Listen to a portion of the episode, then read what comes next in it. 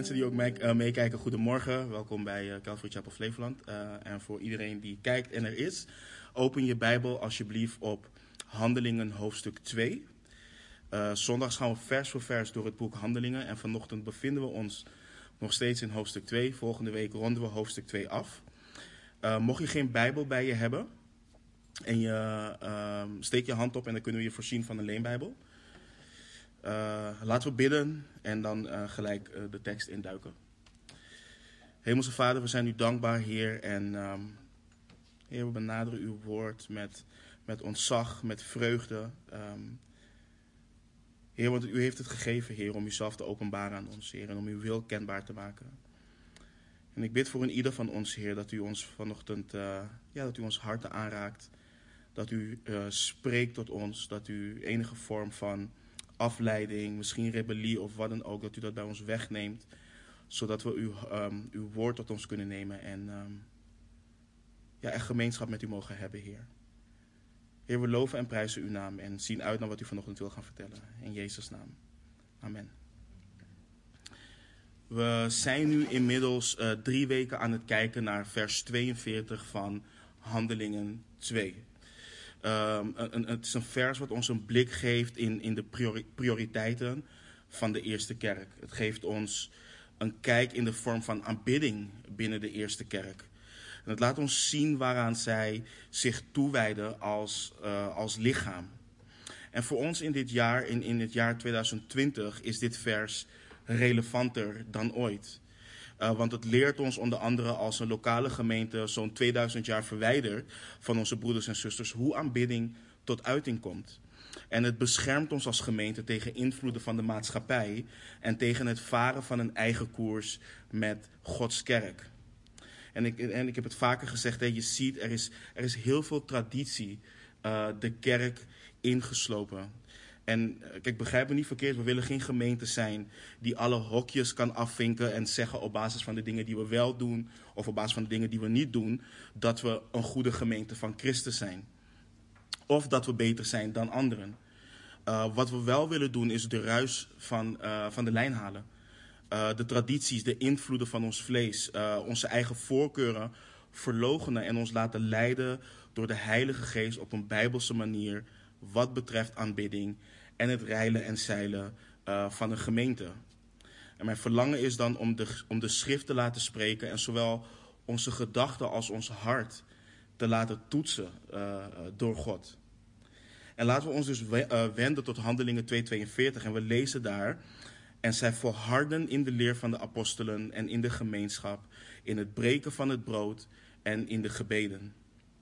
En we hebben twee weken geleden gekeken naar de leer van de apostelen. Waarom het belangrijk is om daarin te volharden, wat het gevaar is van het afwijken daarvan en voorbeelden aangehaald die ons laten zien hoe het fout kan aflopen met een gemeente wanneer de leer van de apostelen niet centraal staat. En vorige week hebben we gekeken naar gemeenschap, uh, in het Engels fellowship. Uh, we hebben gezien dat gemeenschap niet is wat we vandaag de dag uh, denken dat het is. Het is niet primair het samenkomen. Uh, samenkomen is daar een onderdeel van, maar we zagen dat gemeenschap begint met het feit dat we delen in het leven en in de genade van onze Heer Jezus Christus. Dus gemeenschap is als eerste een relatie. Een intieme en intense relatie tussen, de, tussen meerdere discipelen van de Heer Jezus Christus. Die zijn vrijgekocht met zijn bloed.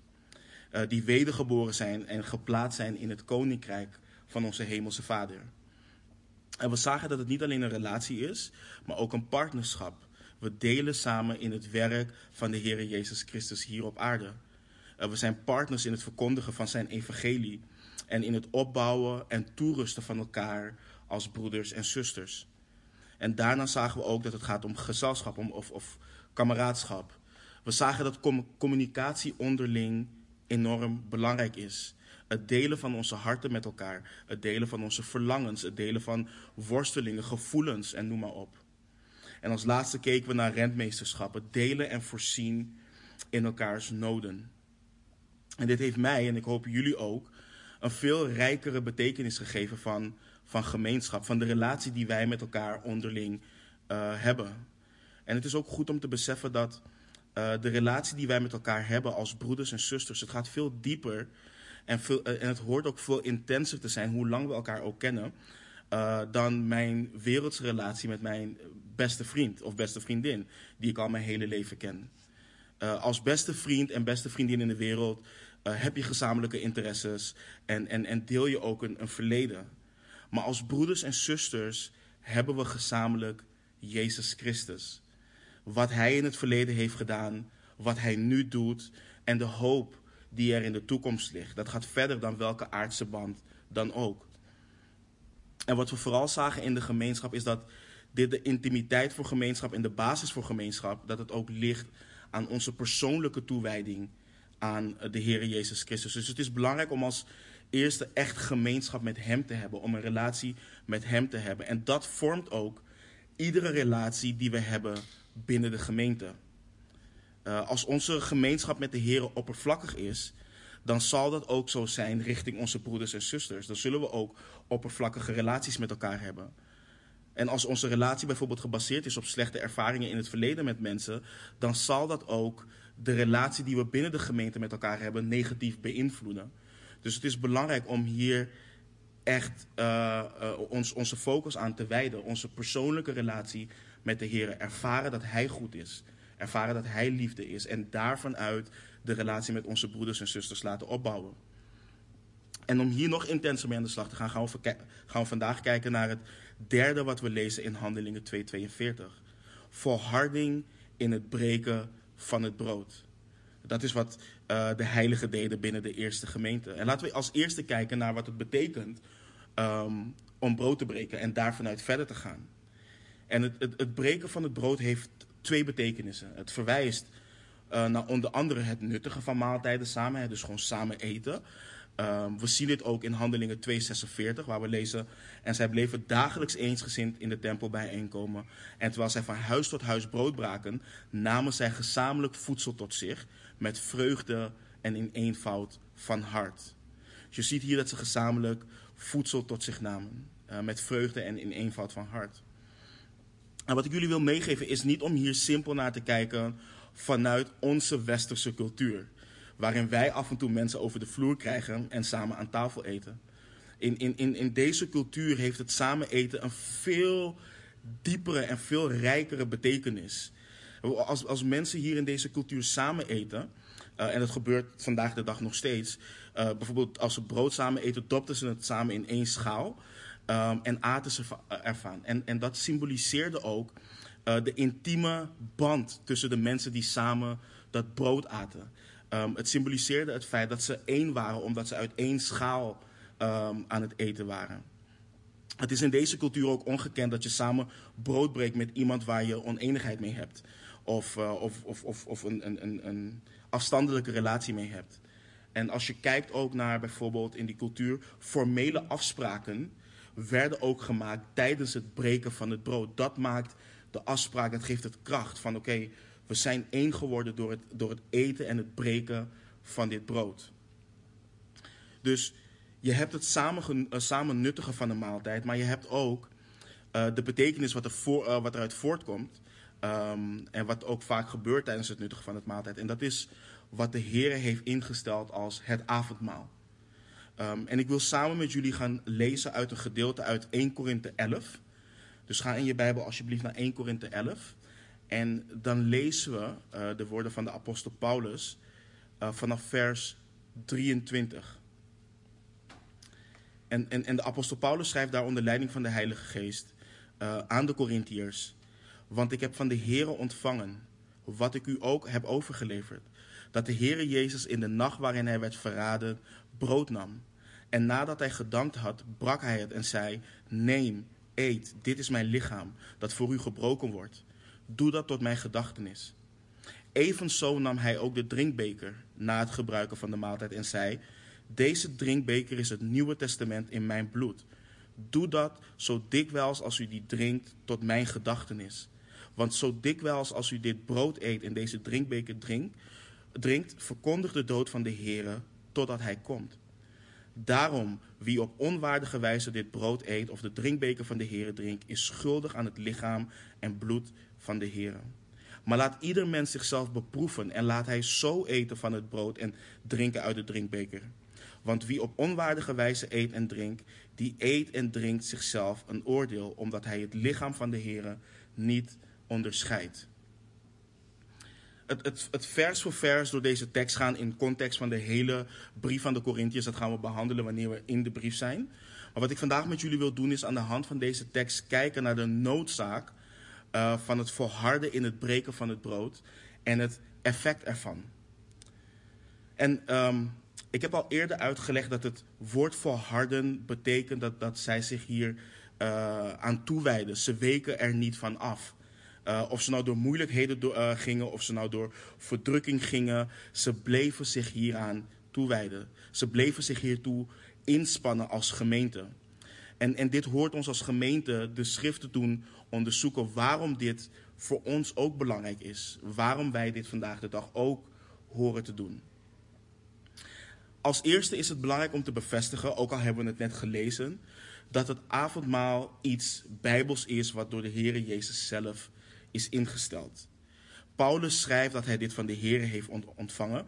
En we kunnen ook lezen hoe de Heer dit instelt in Matthäus 26, in Marcus 14 en in Lucas 22. Dus de Heer heeft dit gegeven. Sterker nog, er zijn slechts twee verordeningen die de Heer uh, Jezus heeft gegeven aan de kerk: uh, de waterdoop en het avondmaal. En niet als voorwaarde voor redding, maar als belangrijk geestelijk symbool van wie Hij is, wat Hij gedaan heeft, wie wij zijn door wat Hij gedaan heeft en wat Hij nog gaat doen.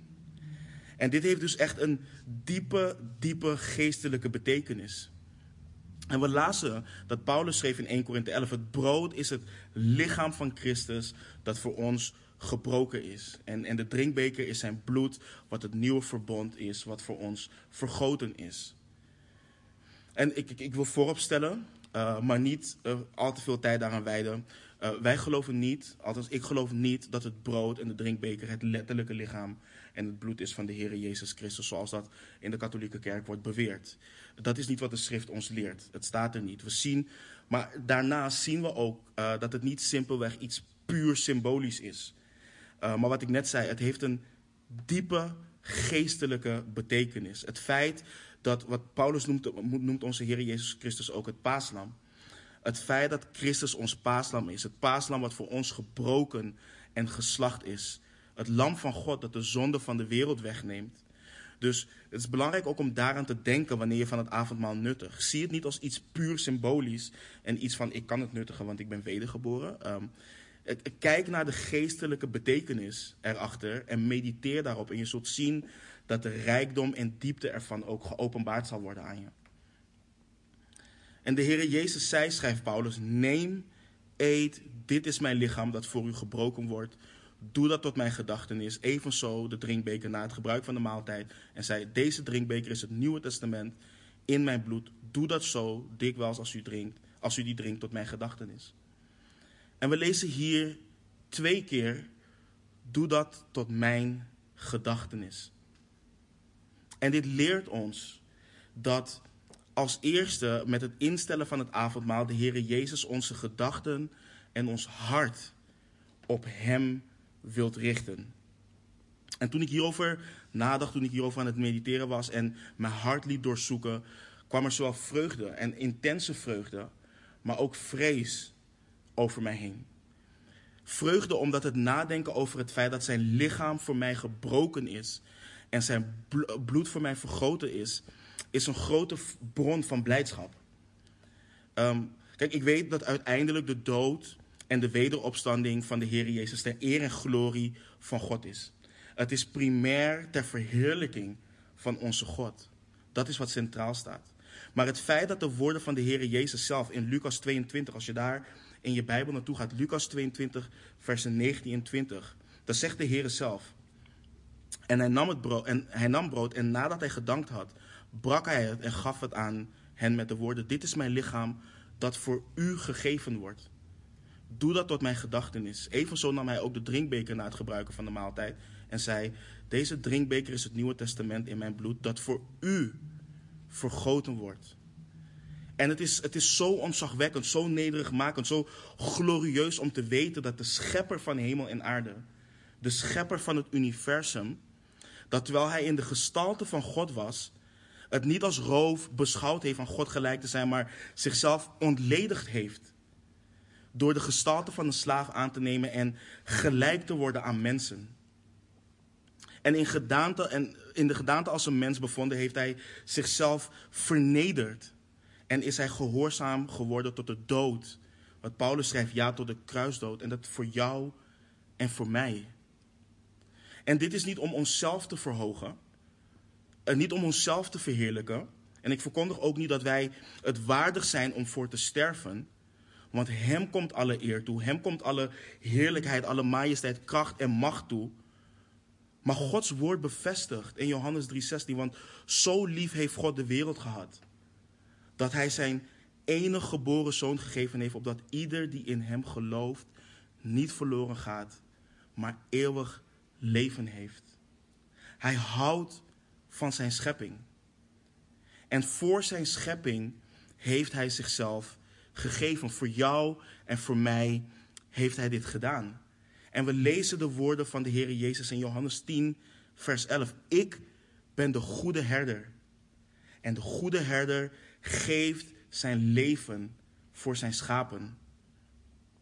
Dus het brengt zoveel blijdschap, zoveel vreugde om te weten dat Hij dit voor ons gedaan heeft. Dat los van zijn eigen glorie, los van zijn eigen naam, Hij zijn liefde heeft getoond op deze manier.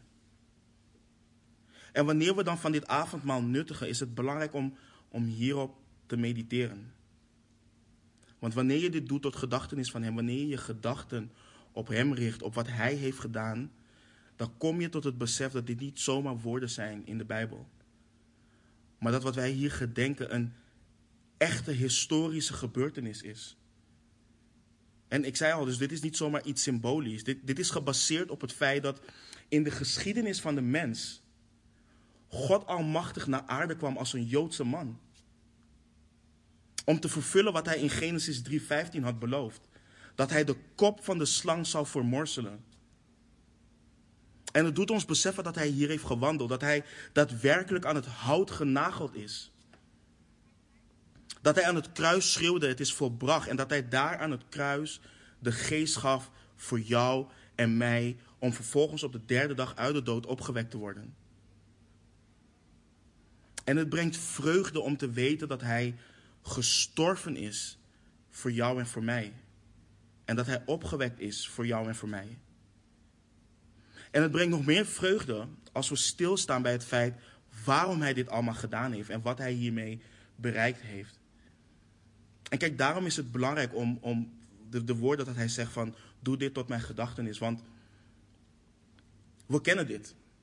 We weten dat Hij gestorven is voor onze zonden. We weten dat, maar hij wil dat we hieraan denken. Dat we ons ontzag hier niet voor verliezen. En wat hij hiermee bereikt heeft, kijk, we hebben net gelezen dat het de vervulling is van de belofte in Genesis 3:15. En we weten wat hiervoor plaatsgevonden heeft. Dat Adam en Eva God ongehoorzaam zijn geweest.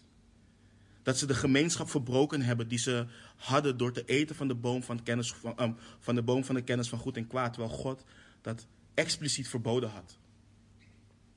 En zo is zonde in de schepping gekomen en is iedere man en vrouw onder de vloek van de zonde geboren. Iedere man en vrouw wordt geestelijk doodgeboren omdat ze de zondige natuur van Adam hebben geërfd. David schrijft hier ook over in Psalm 51, vers 7. Zie, ik ben in ongerechtigheid geboren. In zonde heeft mijn moeder mij ontvangen. En ik hoef niet op, op macroniveau, op wereldsniveau, te gaan, uh, de diepte in te gaan om te laten zien wat het resultaat is van de zondeval. We hoeven nog geen minuut naar het nieuws te kijken en we zien wat het resultaat is van de zondeval. Ik kijk niet heel veel naar het nieuws, maar gisteren deed ik even toevallig NOS aan. In nog geen minuut drie steekpartijen van superjonge mensen. Schietpartijen en noem maar op. En, en ik had onlangs had ik dit gesprek met een vriend van me van... Weet je, kijk, het probleem is dat we als mensen te veel naar de wereld om ons heen kijken en het kwaad herkennen. Maar niet beseffen dat dit kwaad regeert en komt uit onze eigen harten. Het, het regeert in de harten van de individu. En wat, wat, wat, wat zien we na de val van Adam en Eva? Wat zien we wanneer, wanneer ze geconfronteerd worden door de Heer? Adam neemt zijn verantwoordelijkheid niet. En geeft niet alleen Eva, maar ook de Heer de schuld. Want hij heeft hem die vrouw gegeven. En Eva geeft op haar beurt weer de schuld aan de slang. En we zien hoe de zonde al door, de val, uh, door het gevallen hart beweegt. En als we naar Genesis 4 gaan, waar Kain zijn broer uit afgunst, uit jaloezie aanviel en hem doodde. Woede heeft zijn hart verteerd. En verderop in Genesis 4 zien we hoe een nakomeling van Kain, genaamd Lamech, in trots opschept hoe hij een man doodde. En sinds de val van de mens is de mens zelf gaan bepalen wat goed en wat fout is, met alle gevolgen van dien.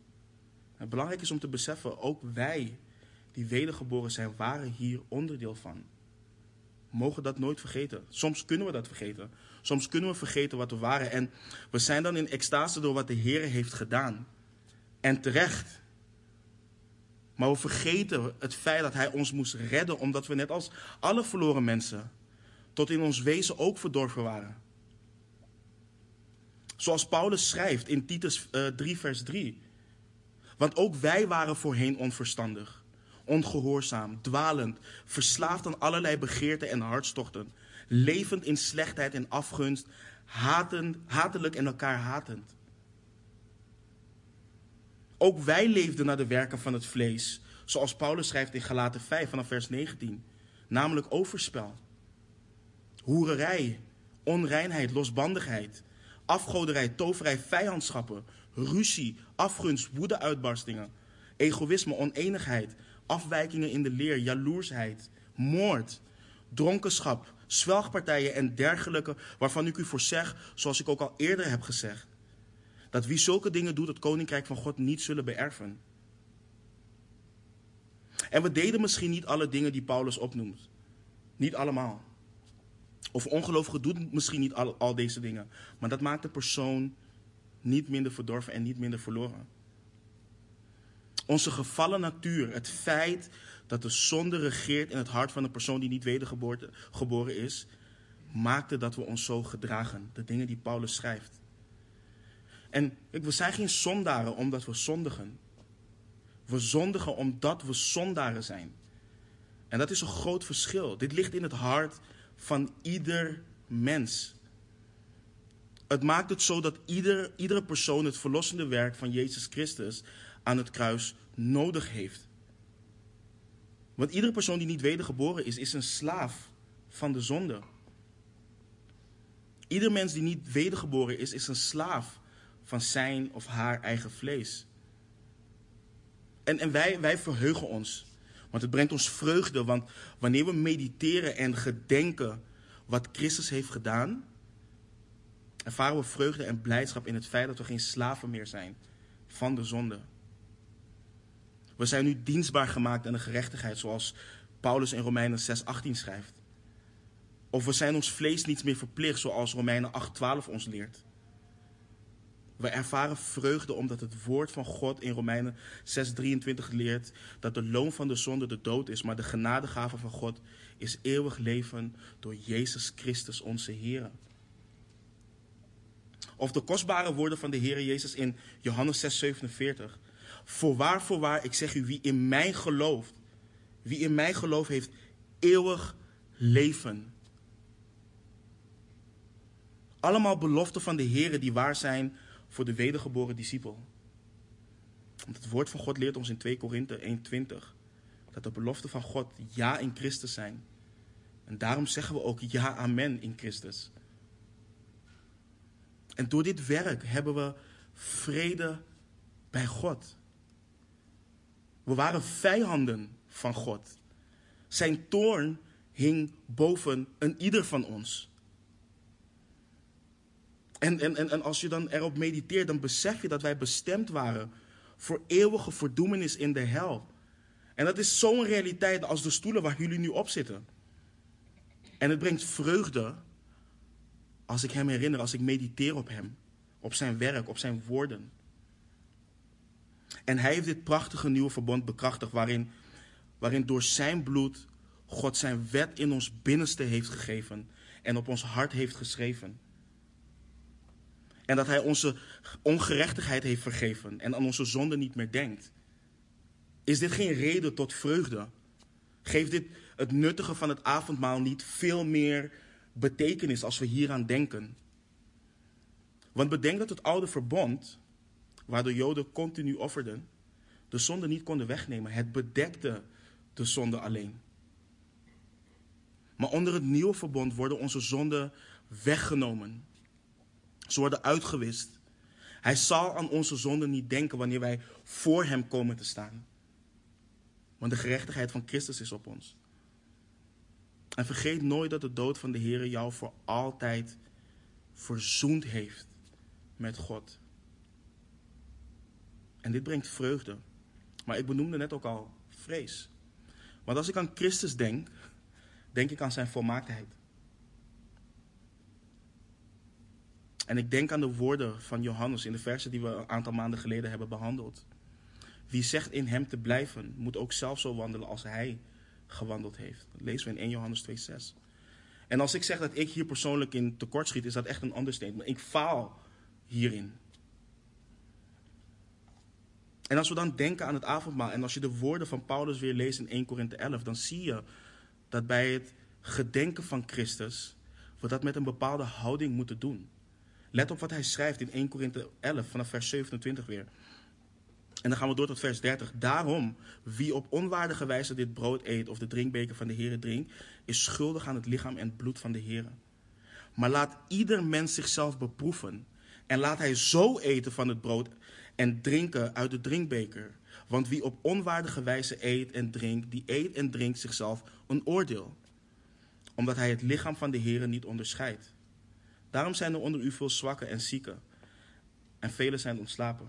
Ik zei al, we gaan, als we door Korinthe uh, daar doorheen gaan, uh, dan leggen we dat helemaal in context uit. Maar wat hij hier bedoelt is niet dat je het oordeel over jezelf heen drinkt dat je naar de hel gaat. Dat is niet wat hij, wat hij bedoelt. Maar daar gaan we een andere keer wat dieper op in. Maar wat, wat bedoelt Paulus met het feit dat we niet op onwaardige wijze moeten eten en drinken? Kijk, laten we als eerste kijken naar wat hij niet bedoelt. Paulus heeft het niet over het feit dat we volmaakt moeten zijn. Dat we perfect moeten zijn. Want dan zouden we de tray kunnen pakken, de cupjes kunnen pakken, we zouden ze weg kunnen doen en nooit van het avondmaal kunnen nuttigen. Want niemand van ons is volmaakt.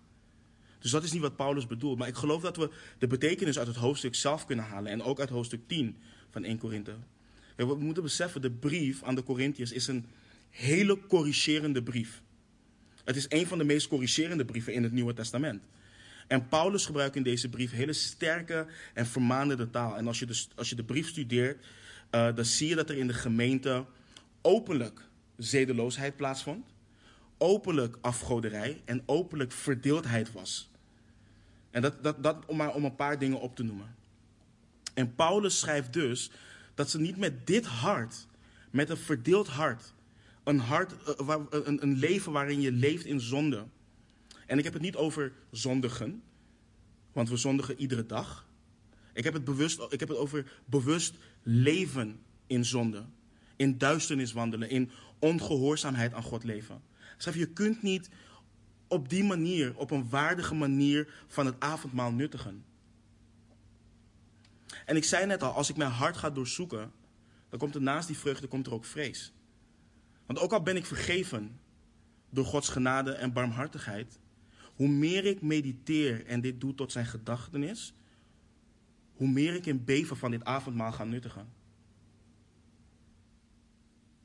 En ik leg uit waarom. Kijk, de natuur van Adam, ik zei het al, het leeft in ons allemaal. We zijn vergeven. We hebben Gods geest in ons. We hebben een hart van vlees ontvangen. Maar in dit alles slepen wij ons verdorven vlees met ons mee, totdat we de Heer van aangezicht tot aangezicht gaan zien. En waarom is dit een probleem? Want Galaten 5:17 leert ons want het vlees begeert tegen de geest in. En de geest tegen het vlees. En die staan tegenover elkaar, zodat u niet doet wat u zou willen. En de apostel Petrus schreef ook in 1 Petrus 2:11: Geliefden, ik roep u op als bijwoners en vreemdelingen u te onthouden van de vleeselijke begeerten die strijd voeren tegen de ziel. We zien dus Dat we nog steeds geteisterd worden door bepaalde gedachten en handelingen die leven in ons vlees. En we hebben in 1 Johannes ook al behandeld dat we aan deze kant van de eeuwigheid geen zonderloze perfectie zullen bereiken. Hoe graag we dat ook willen, hoe graag sommige beleidende christenen ook beweren dat te hebben, is dat gewoon simpelweg niet zo. Johannes schrijft in 1 Johannes 1 vers 8, als wij zeggen dat wij geen zonde hebben, misleiden wij onszelf en is de waarheid niet in ons. Dus we moeten eerlijk zijn over onze staat. En waarom ik dit aanhaal is om de volgende reden. Kijk, de natuur van Adam, hè, dat we kijken naar anderen. Afschuiven op anderen. Dat, dat, leeft nog steeds in ons. En het heeft vele gradaties. Op zowel gemeen, als gemeenteniveau breed, maar ook op individueel niveau. Kijk, het zou er, als we kijken naar de gemeente, zou het er bijvoorbeeld in deze gemeente bij ons zou het erin kunnen slijpen. Omdat wij vers voor vers door de Bijbel heen gaan. We kunnen neerkijken op andere gemeenten die dat niet doen. En dat wij de waarheid wel kennen. Dat wij het doen zoals het hoort. En wat je dan krijgt is, of wat je kan krijgen, is dat er verdeeldheid tussen gemeenten ontstaat waar het woord van God niet vers voor vers wordt onderwezen, maar waar het wel gewoon recht gesneden wordt. En dan gaat het, niet, dan gaat het opeens niet meer over de waarheid, maar dan gaat het over de vorm van de waarheid. En de brieven aan de zeven gemeenten in Openbaring 2 en 3 horen ons als gemeente onze harten te doen toetsen. Om onze motieven te toetsen. Is Christus nog steeds hoofd van deze gemeente? Zijn we actief bezig met het werk van Christus vanuit een oprecht hart? Um, en verlangen voor de verlorenen en uit gehoorzaamheid aan Hem? Of zijn we onze eerste liefde kwijtgeraakt? En het kan ook zomaar zijn dat je je comfortabel voelt in, comfortabel voelt in een gemeente waar de waarheid vers voor vers wordt onderwezen. Maar het kan ook voorkomen dat het woord, ondanks dat het vers voor vers wordt onderwezen, niet toegepast wordt in jouw hart. En het is dan voor jou als individu voldoende dat je in een goede kerk zit. Dus we moeten onszelf beproeven. We moeten onszelf onderzoeken. En ik heb het hier niet over het nagaan of ik de afgelopen week heb gezondigd. Um, en me klaarmaken voor de komende week. Ik heb het over mezelf toetsen aan Christus. Want op individueel niveau kan de natuur van Adam als volgt tot uiting komen. Ik kijk naar broeders en zusters die worstelen met zonde. Of worstelen met hun vlees. Of ik kijk naar ongelovigen en ik prijs God dat ik niet zo ben. Of ik prijs mezelf dat ik iedere ochtend wakker word om het woord van God te lezen en te bidden. En begrijp me niet verkeerd, er zit veel, veel zegen in het vroeg wakker worden. En, en, en de Heeren zoeken in gebed en, en in het woord. Maar ik heb het alleen over het hart waarmee we het doen. Toets ik mijn geestelijke staat op basis van mijn broeders en zusters waarin ik, waarvan ik vind dat ze falen? Geef ik mezelf een schouderklop omdat ik het op gebied X, Y, Z wel goed doe. Het kan er zomaar insluipen dat we onszelf goed gaan vinden. En soms kan het hart van, uh, iedereen kent dit verhaal wel, van de rijke jongeman in Matthäus, soms kan het hart ook ons hart worden. Als je gaat naar Matthäus 19, dan lees vanaf vers 16. En dan staat er, en zie, er kwam iemand naar hem toe en die zei tegen hem: Goede meester, wat voor goeds moet ik doen om het eeuwige leven te hebben? Hij zei tegen hem: Waarom noemt u mij goed? Niemand is goed behalve één, namelijk God. Maar wilt u tot het leven ingaan, neem dan de geboden in acht. Hij zei tegen hem: Welke? Jezus zei: U zult niet doden, u zult geen overspel plegen, u zult niet stelen, u zult geen vals getuigenis afgeven, afleggen. Eer uw vader en moeder en u zult uw naaste lief hebben als uzelf. De jongeman zei tegen hem: Al deze dingen heb ik in acht genomen van mijn jeugd af. Wat ontbreekt mij nog? Jezus zei tegen hem: Als u volmaakt wil zijn, ga dan heen, verkoop wat u hebt en geef het aan de armen. En u zult een schat hebben in de hemel en kom dan en volg mij. Toen de jongeman dit woord gehoord had, ging hij bedroefd weg, want hij had veel bezittingen. En we zien hier een, een aantal dingen. Als eerste de mentaliteit van je rechtvaardigheid verkrijgen op basis van het goed, het goed wat je zelf als persoon doet. Wat moet ik doen om, om eeuwig leven te krijgen? En in ons geval kan dit zich uiten in Ja, ik, ik, ik weet dat ik eeuwig leven heb door genade. Maar kijk ook naar alles wat ik doe. Dat maakt me extra goed. En vervolgens lezen we een belangrijke uitspraak van de Heer: dat niemand goed is behalve één, namelijk God. En vervolgens noemt hij de geboden op. En wat zegt de jongeman? Al deze dingen heb ik in acht genomen van mijn jeugd af. Wat ontbreekt mij nog? Dus deze, deze jongeman heeft het niet begrepen. Want niemand heeft zich hieraan gehouden vanaf zijn jeugd af. En hij vraagt nog, wat ontbreekt mij nog? Terwijl de Heer zei, niemand is goed, behalve één, namelijk God.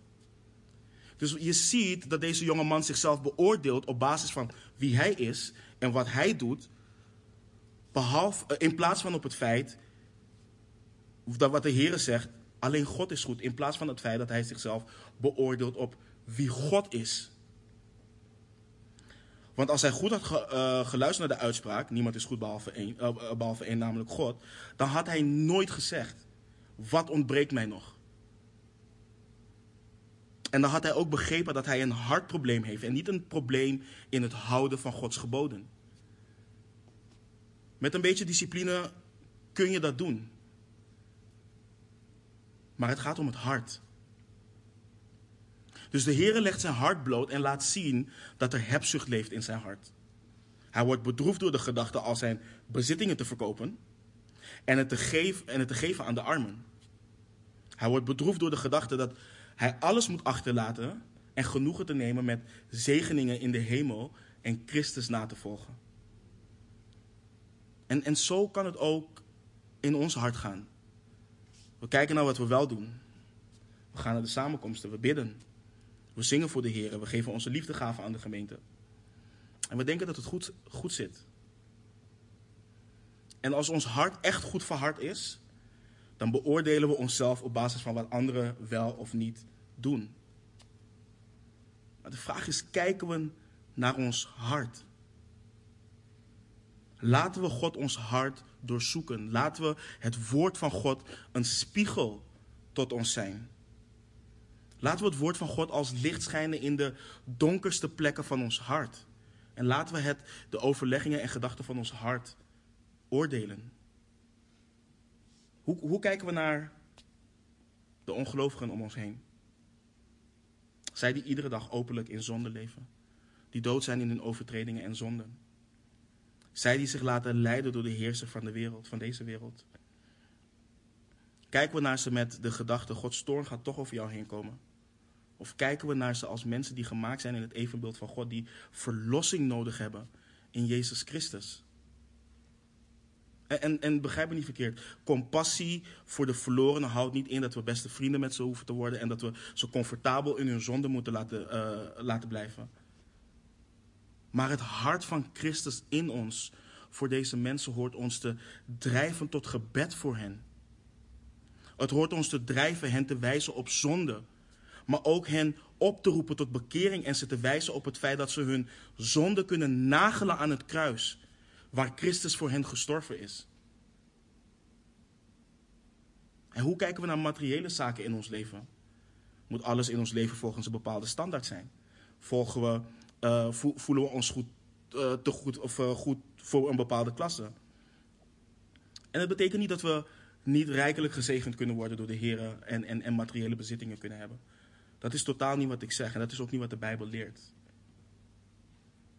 Maar het gaat erom dat kijken we naar het feit dat na, het navolgen van Hem betekent dat we een leven van eenvoud hebben. Eenvoud in ons hart. Een leven van nederigheid. En we moeten dan niet specifiek op alleen de voorbeelden die ik nu noem hè, uh, gaan afvinken en dan zeggen: Oh, ik doe het goed. Dat is dus niet de bedoeling. Maar we moeten gaan kijken naar de werken van het vlees en de Heilige Geest vragen om te openbaren wat er in ons hart leeft. We moeten de Heer vragen: Heer, maak ik me schuldig aan overspel. En, en, en dan niet per se fysiek. Want de Heer zei al dat als we met lust naar iemand kijken, we overspel hebben gepleegd in ons hart. Dus leeft er lust in mijn hart? Leeft er woede in mijn hart? Egoïsme? Afgunst? Maak ik me schuldig aan dingen als vraatzucht? Creëer ik met mijn afstandelijke, wantrouwige en recht op privacyhouding uh, verdeeldheid tussen mijn broeders en mijn zusters? En voor ons ook als, ehm, als, als ouders en grootouders. Kijk, ons hier in de zondagschool, onze kinderen krijgen hier uh, bijbels, bijbelstudie. Ze leren doctrine, niet verhaaltjes. En het is belangrijk om dat mee te krijgen, want wat voor getuigenis is het wanneer onze kinderen ons tegen elkaar hebben zien uitvallen? Of tegen hen hebben zien uitvallen? En ze ons vervolgens zien nuttigen van het avondmaal, want ze leren wat het avondmaal betekent. Wat voor getuigenis is dat? En zo kan ik doorgaan. En, en wanneer we onszelf beproeven en, en laten onderzoeken door de Heer, dan gaan we zien dat we meer dan tekort schieten. En dan kunnen we met een oprecht aan de Heer, uh, hart aan de Heer vragen: Heer, was mij schoon, reinig mij, heilig mij. Geef mij de gezindheid van uw zoon. Het is toch wat als je denkt aan, aan wat het gedenken van Christus, waar, waar, waartoe dat leidt. En we, en doen dit te weinig als, als, als individuen ook. We leven in zo'n drukke maatschappij. Waarin we X, Y, Z nog moeten doen voordat we ons tot de Heer wenden. En wanneer we dat doen, zijn we zo afgemat, zo moe dat we de oppervlakte raken van de gemeenschap die er te ervaren is met de Heer. En we moeten gaan leren om in stilte te mediteren op Christus.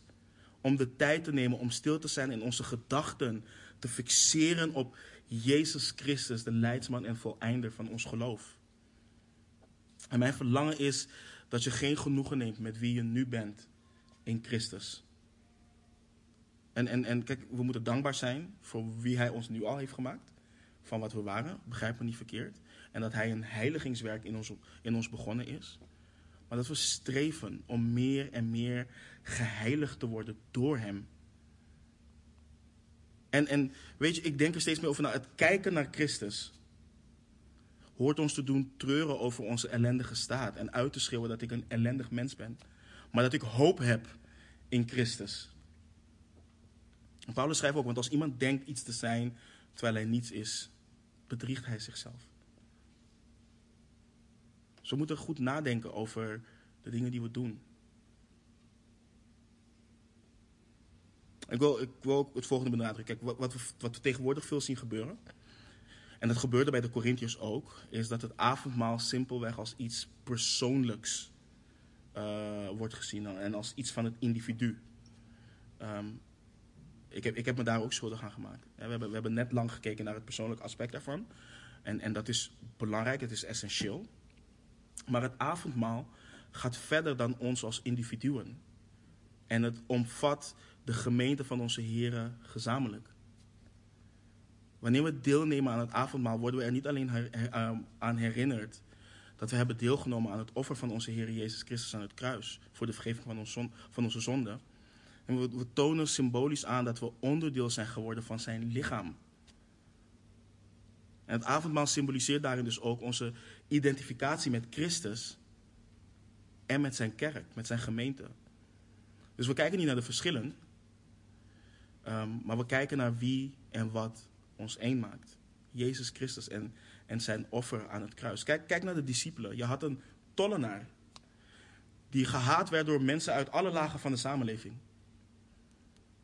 Um, die één was en die brood brak met een impulsieve visser die in zijn woede het oor van iemand afhakt. En dit zijn geen mensen die normaliter bij elkaar over de vloer zouden komen. Petrus en Matthäus zouden nooit bij elkaar over de vloer komen. Maar in Christus is er zo'n eenheid ontstaan dat ze hun leven met elkaar deelden. En dit, dit, dit zijn mensen die als partners de dood van de Here verkondigden. En Paulus schrijft ook in vers 26 van 1 Korinthe 11. Want zo dikwijls als u dit brood eet en deze drinkbeker drinkt, verkondig de dood van de Here totdat hij komt. Dus wanneer we hiervan nemen, wanneer we dit nuttigen, dan verkondigen we de dood van de Here. Maar het roept ons ook op om dat te doen. We zeggen ja en amen erop richting de Heer. We delen er samen in, maar nogmaals, we verkondigen het ook aan de wereld. En het helpt ons als gemeente, wanneer we hier op een bijbelse en collectieve manier mee bezig zijn, ons hart te bewegen om Christus te verkondigen aan de wereld. Zowel zijn dood als zijn wederkomst. Het feit dat er nu vergeving is. Maar als je tot aan je dood hem blijft verlogenen, dan zal hij jou ook verloochenen op het moment dat jij voor hem staat. En we weten niet wanneer hij komt. En zolang het nog niet zo ver is, kunnen mensen hem aanroepen. Maar de vraag is, hoe zullen zij hem aanroepen in wie zij niet geloven? En hoe zullen zij in hem geloven van wie zij niet gehoord hebben? En hoe zullen zij horen zonder iemand die predikt? En in het volharden in het breken van het brood, het volharden in het breken van het brood helpt ons en zet ons op scherp dat er een boodschap, boodschap is die we horen te verkondigen. Het geweldige nieuws dat de Heer Jezus Christus de verzoening is voor onze zonden. Het geweldige nieuws dat wie in de Zoon gelooft het eeuwige leven heeft. Maar ook de realiteit dat wie de Zoon ongehoorzaam is, het leven niet zal zien, maar de toorn van God blijft op hem. Dus samen deelnemen aan het avondmaal is niet alleen terugkijken naar het verleden. Het richt ons als gemeente op de toekomst. En het feit dat we slechts op doorreis zijn in het leven, naar het eeuwige leven bij onze Heer. Het helpt ons als gemeente om ons te richten op het koninkrijk, op het verzamelen van schatten in de hemel en niet hier op aarde. En als laatste, in het volharden in het breken van het brood, is het volharden in het breken van het brood een belangrijke herinnering van de aanwezigheid van de Heer Jezus Christus in ons midden. Het is de verkondiging van de opgestane Heer die hoofd is van de gemeente. Het hoort ons eraan te herinneren dat Hij de bron is van het geestelijk leven wat we leven en dat we zonder Hem dit leven niet kunnen leven. Dat zonder Hem de gemeente niet bestaat. Het hoort ons te drijven tot het deelnemen aan de rijkdom van Zijn leven en in voortdurende gemeenschap met Hem in het woord en in gebed als gemeente. Dus de uiterlijke handeling van het nuttigen van het avondmaal moet dus een uitdrukking zijn van een innerlijke gemeenschap en een innerlijk geloof van een gemeente die rekent op haar verlosser als de bron van haar bestaan. Het herinnert ons aan onze behoeften en aan zijn altijd aanwezige beschikbaarheid om de gemeente te leiden, om de gemeente te reinigen, om de gemeente te heiligen. En broeders en zusters, de, de heiligen in Handelingen 2 vonden het nodig om continu te denken aan de Heer. En hij is niet lang daarvoor teruggegaan naar de Vader, aan de rechterhand van de Vader.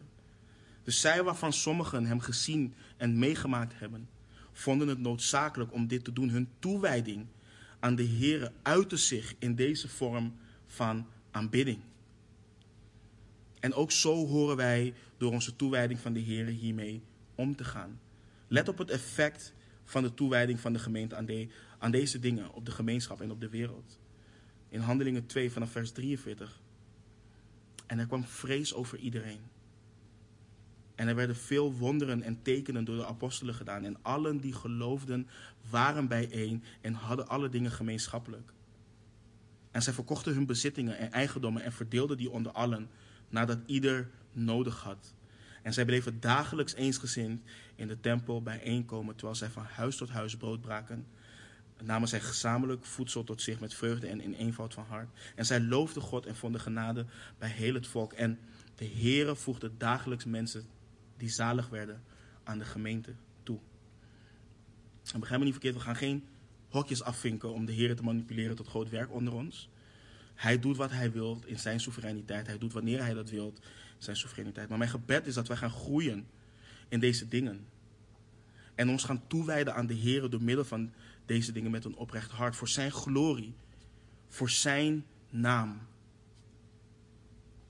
En wanneer we volharden in het breken van het brood, dan gaat de Heer grote dingen doen. In, in, in ons als individuen, maar ook in de gemeente als geheel. Hij heiligt hen die aan Hem denken. Hij reinigt hen. En hij rust hen toe tot elk goed werk wat Hij heeft voorbereid voor het fundament van de wereld al gelegd, uh, gelegd werd. Dus laten we dit doen voor zijn eer en voor zijn glorie, voor zijn naam. Amen. Laten we bidden. Heere God, het is ontzagwekkend, Heer, om te weten wat u gedaan heeft. Heer, het brengt vreugde. Vreugde om te weten, Heer, dat u zo'n 2000 jaar geleden hier naar aarde bent gekomen.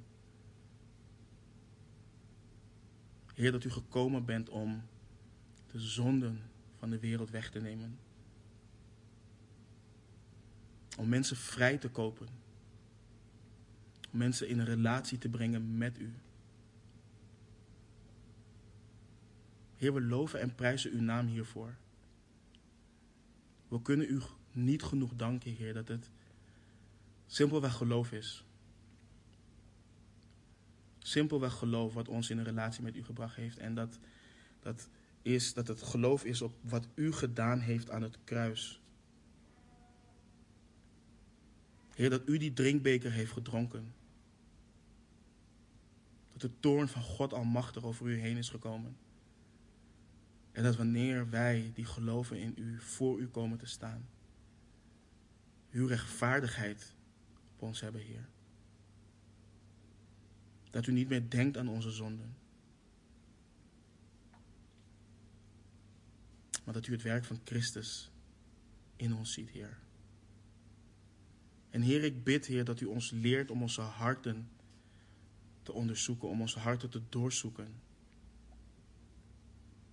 Heer, opdat we niet iets mogen denken van onszelf wat we totaal niet zijn. Heer, opdat we mogen danken dat wat en wie we zijn, dat het allemaal komt door uw genade en uw barmhartigheid. En dat wat u nog wilt doen, Heer, dat dat ook daardoor komt door uw liefde. Dus Heer, we loven en prijzen uw naam. Vragen om een machtig werk van uw geest in ons binnenste, Heer. In Jezus' naam bidden we. Amen.